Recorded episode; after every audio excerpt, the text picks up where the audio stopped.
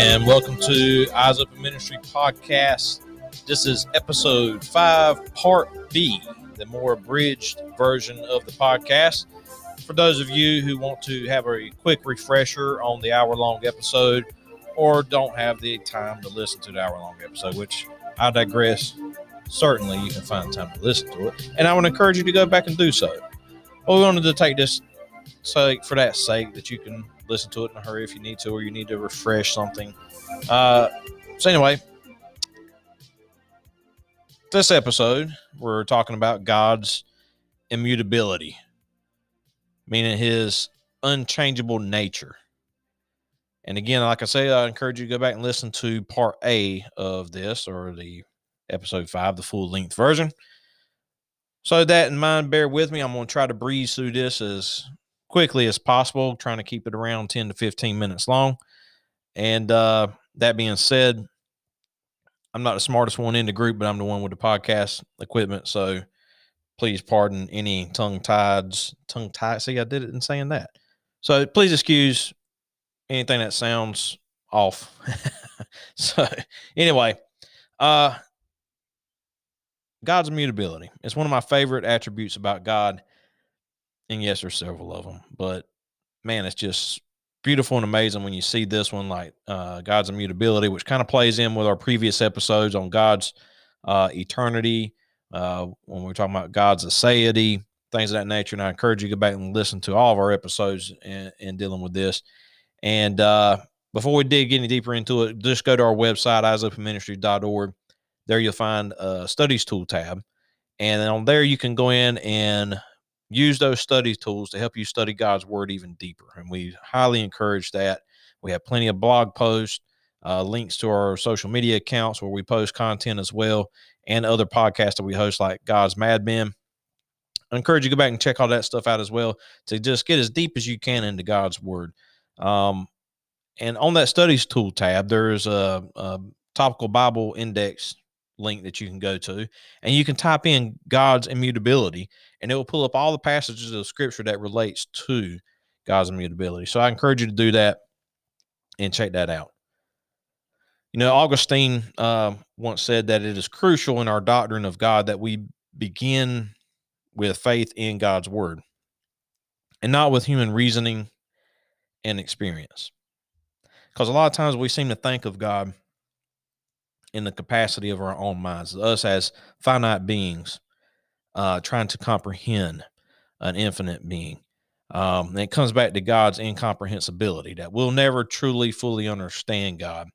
And because of that, man has thrown out some things that is downright just heretical when it comes to the teachings of God. So it's important for us to understand God through his own revelation of his word. Um, so it's important for us to understand that. So that being said, what do we mean uh, by God's immutability? Well, put simply, God's immutability means his unchangeability, that he, he cannot change. Uh, God's nature is the same today as it was before he created the world, and it will be the same thousands of years later throughout all eternity. Immutability is an incommunicable, incommunicable attribute, meaning it's something that's not related to us because we as human beings, we do change, right? From the time that we are conceived all the way up until the time that we die, we are always changing. We are always getting older. We are always becoming wiser or maybe even stupider. Uh, we're always changing though. We're always in a state of flux and deflux and inflate and deflate and decay and regeneration. We're always in a state in which we change. Um, you know, I'm, I'm approaching the big 4 now, and 20 years ago, I had a head full of hair. Well, now I'm bald. I was baby faced back then, but now I got a immaculate man, manly beard. So things change. I we change. I've changed. I've matured more. Hopefully, I've I've you know, 20 years ago I wasn't a dad. Now I am. I, am a I'm a husband and a father of three. So a lot of things have changed in my life, and it's changed me for who I am. But God never changes. So we can see how creation itself changes. We we see the earth and how it you know decays or how it is changed by man or through erosion or whatever the, the means may be things throughout all of creation changes. But again god is the one who created all things and he is the one who is unchangeable. Otherwise if he could change or if he did change or he was changeable then he ceases to be god so this impacts on how we view God as being holy, as gracious and righteous and loving. He's the, the, the when it applies to all of his other attributes, God is unchanging. He is he is always holy. He is always gracious. He is always righteous. He is always loving. He is always about his justice and his mercy and his wrath. All that is the same as it always will be and always has been. The God of the Old Testament is the same God that you see in the Old Testament, I mean, the New Testament. God of the New Testament is no less angry with sin than the God of the Old Testament. The God of the Old Testament is no less loving than the God of the New Testament.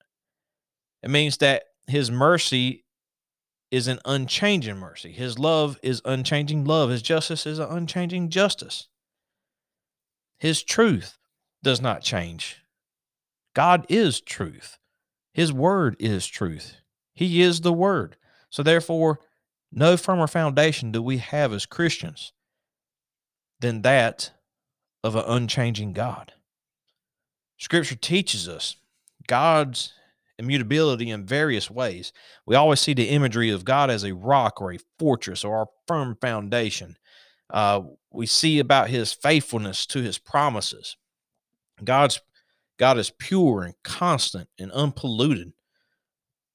We see it throughout passages such in uh, Psalm 62, verse 2. And I encourage you to turn there if you have your Bible ready or if you can read read your Bible. If you're driving, that wouldn't be a good idea. Um, but Psalm 62 in verse 2 says, He only is my rock and my salvation, my stronghold. I shall not be greatly shaken. Verse 7 says, O God, my salvation and my glory rest. On God, my salvation and glory rest. The, the rock of my strength, the refuge. My refuge is in God. And if God is changing, then how can we hold on to that firm foundation? Jesus tells us what? To build our house upon the rock, not the shifting, changing sands. He's faithful to his promises. We see that, such as in uh, Malachi chapter 3, verse 6. You would think I would have this marked in my Bible, but I do not. But Malachi chapter 3, verse 6 tells us that this is God speaking, for I, the Lord, do not change. Therefore, you, sons of Jacob, are not consumed. And then we see heading over to the to the New Testament, we see in the book of James,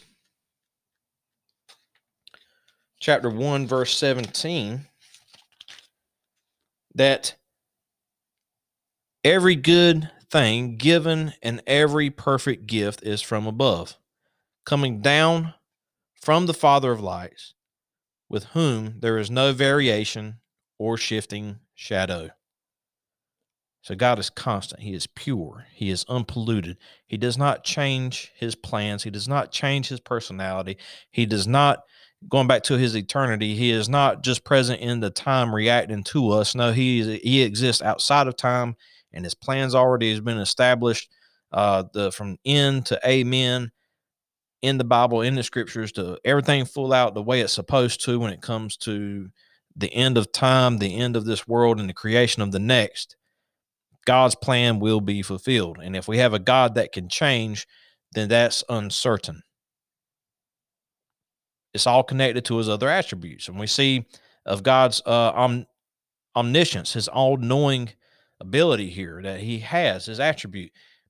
If we lose God's omniscience, then we also lose God's immutability. If he doesn't know everything, then he learns something new. He he has changed. It's adding or subtracting knowledge of God means that he changes. I mentioned in the the longer episode of how me as a father, I'm hesitant to tell my kids we're going to do anything because I'll say, "Okay, uh, kids, let's let's go to the beach this weekend." And this is this is recent. We're actually talking about going to the beach next weekend. And then I realized, oh wait, it's the beginning of spring break, St. Patrick's Day weekend. It's a big car show going on down there. It's still going to be a little cool. There's a chance of rain. So maybe it's not the best time for me to take my family to the beach. Let's wait till it's a little warmer. Let's wait until the party crowd's gone and we can have a better time as a family at the beach.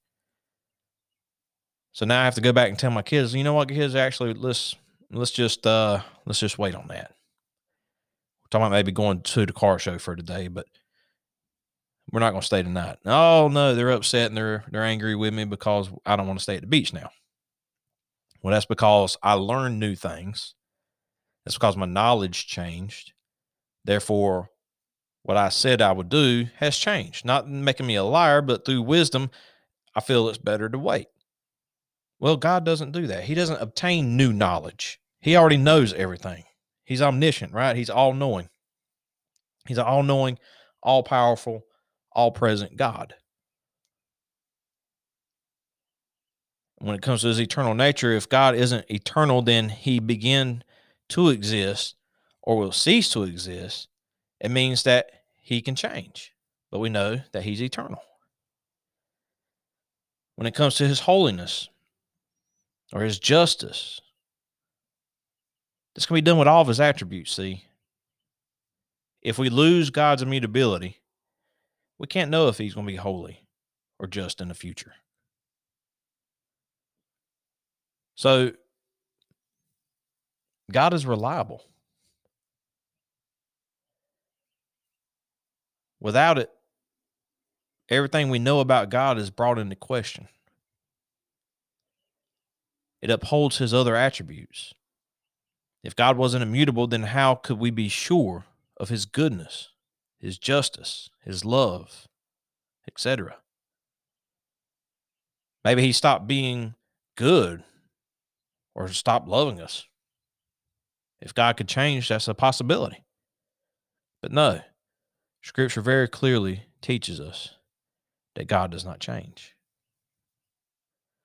So there's a few challenges to this, of course, because there's passages in scriptures where it says that God repented or that God that God, uh, let's see, well, let's see, Genesis chapter 6, for instance, when speaking about the flood and the corruption of mankind that has happened, it says that the Lord was sorry that he had made man on the earth and that he was grieved in his heart. That's from the NASB. The King James says it that God repented in his heart.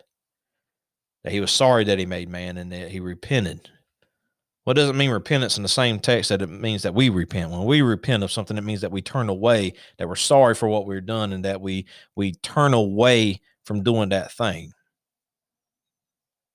But that's not what it means there. In First Samuel chapter 15, verse 11, it says that um, that it, God said that he regretted that he had made Saul king, for he had turned his back from following me and has not performed my commandments, God said.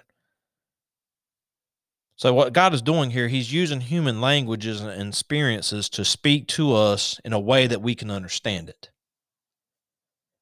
It's given us, uh, we've got to look at it in context here. And a more, I heard a theologian put it this way one time that when we speak of when God is, is repenting or that God was sorry for doing certain some things, it wasn't that He messed up. It wasn't that it's talking of that nature. It's the same way that we talk about corporal punishment when it comes to discipline our children. The Bible clearly states that God chastises those whom he loves, right? Um, and what it means is that it's kind of like, you know, it hurts me more than it's going to hurt you, like your parents would say that are disappointed in you, right? I I don't want to discipline my children. I wouldn't want to spank my children, but I don't want to take away one of their privileges or possessions for punishment. But if I'm a loving father and I want them to learn from their mistakes so that they grow up to become fine young men and women, then I have to do that. But I hate to do that. And that's more or less what it's speaking about when it talks about God regretting or repenting of doing something in the scripture.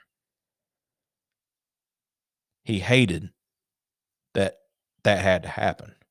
But it, again, all things work according to the purposes of his will to fulfill his will. And that's very crucial for us to understand as Christians. Even when it comes to prayer, people are like, well, why pray then? If I can't change God's mind. No, prayer is not about changing God's mind. It's not about um, Him being the magic genie that you can control and get three wishes from or nothing. No, no, no, no. When we pray, it's about aligning our will with God's will. It's about helping us to see and, and speak to him in ways that shows him how we feel. And even though he knows, he still likes to hear from us in these things. We see that uh all things, right? All things work according to those who love him. So we must understand God has a purpose and a plan. God has a will that will be done, and it's unchangeable. This should bring us to a, a proper view of doxology. Uh, doxology is one of those fancy words for praise. It should lead us into praise that we have a God who is unchanging and that he can be fully trusted and relied on. Because man, man will fail you, man will let you down. Going back to Psalm 62, verse 9, it says, Lean too much on man, and you will find a broken reed. Lead upon the Lord, and you will find the rock. And that should bring us to a hallelujah praise. When God proclaims his message and he proclaims the gospel to sinners, they need not worry about the reliability of the promises God has made to forgive their sins. When a believer stumbles and is overcome by temptation and sin, they should have nothing but full assurance that God has forgiven them and caused them to come to Him yet again for mercy and forgiveness. The idea that God wouldn't accept Christ's perfect sacrifice on their behalf should never be entered into a believer's mind. When God has said that he will forgive anyone that repents and places their faith in Jesus Christ, he means it and he will never change his mind. The promise of God's forgiveness is more certain than the gravity and more sure than the rising of the sun. We know he can be trusted because he is immutable and always will be. I'm John Pruitt for Eyes Open Ministries podcast. Till next time, quit, keep, excuse me, keep reading those scriptures. God bless.